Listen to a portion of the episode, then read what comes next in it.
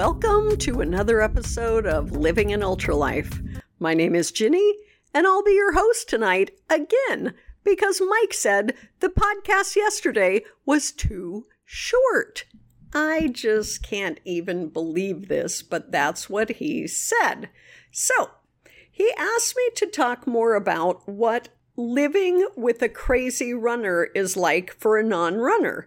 And in my defense, I just would like to say that back in whatever year it was that we went to that gym and we did our ten-week boot camp, I was there with him hopping around on those Kangoo boots, and I actually loved the Tigger aspect of running.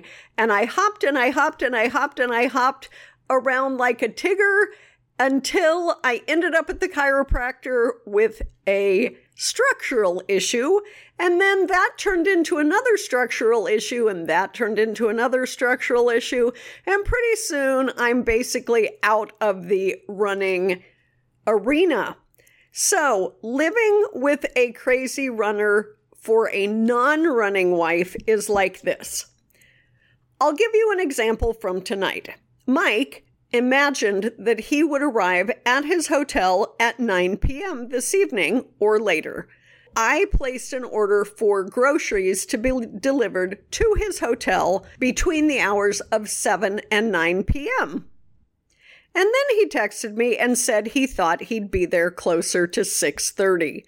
If he gets there at six thirty, he will be asleep before his Epsom salts and his Vaseline and his Uncrustables arrive for his lovely dinner this evening.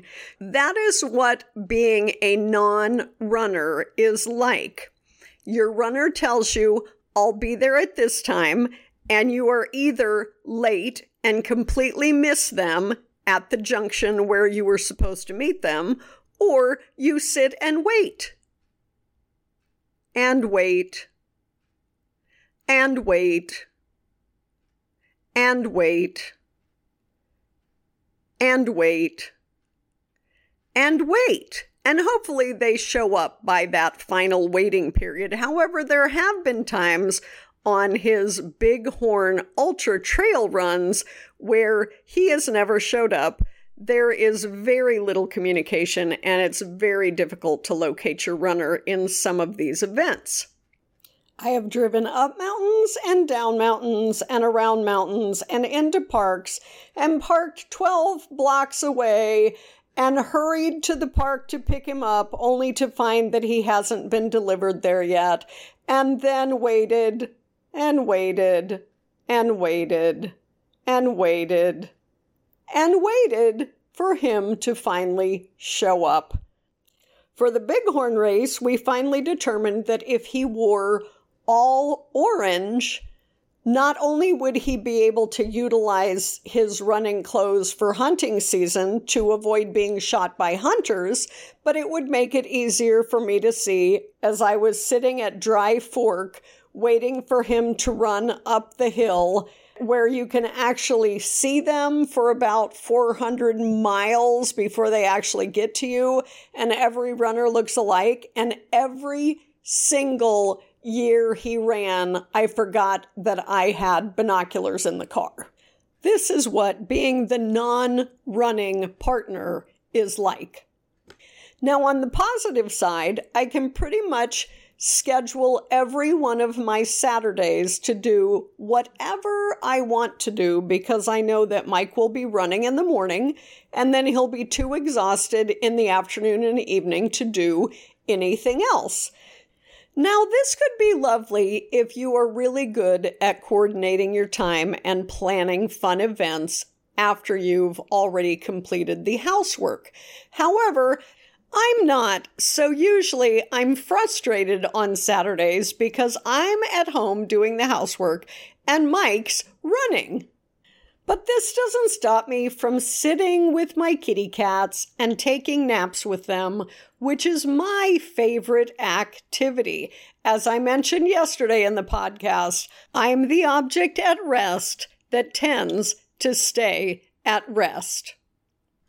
I will say, though, that over ten years of his running experience, I have finally learned to not just tune out when he says eight point four five, eight point five one, eight point five six, eight point five two, eight point three nine, eight point four six, eight point two nine, eight point three five, eight point four thousand nine hundred sixty-two billion, eight point zero infinity, eight point who knows what the other number is. I now can hear the numbers, understand what the point of the numbers is, and actually appreciate and encourage him and applaud him on his success at mastering the going out slow and then maintaining a good rate so that his heart rate doesn't get up too high, and then he ends up crashing and not finishing the run.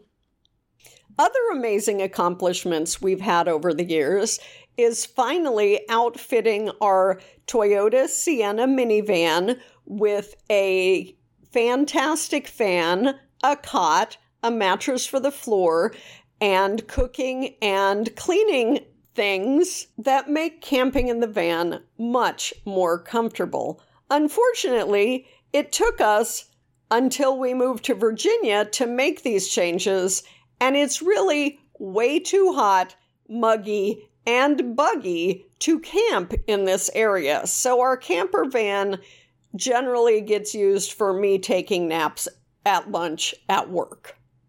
It was a struggle to come up with a system for handling the extra laundry required by runners, but we've figured out a way where he can sit at the front door on the tile, throw his disgusting, smelly, drippy clothes into a bucket, and then carry them over to the laundry room so they don't drip all over the floor.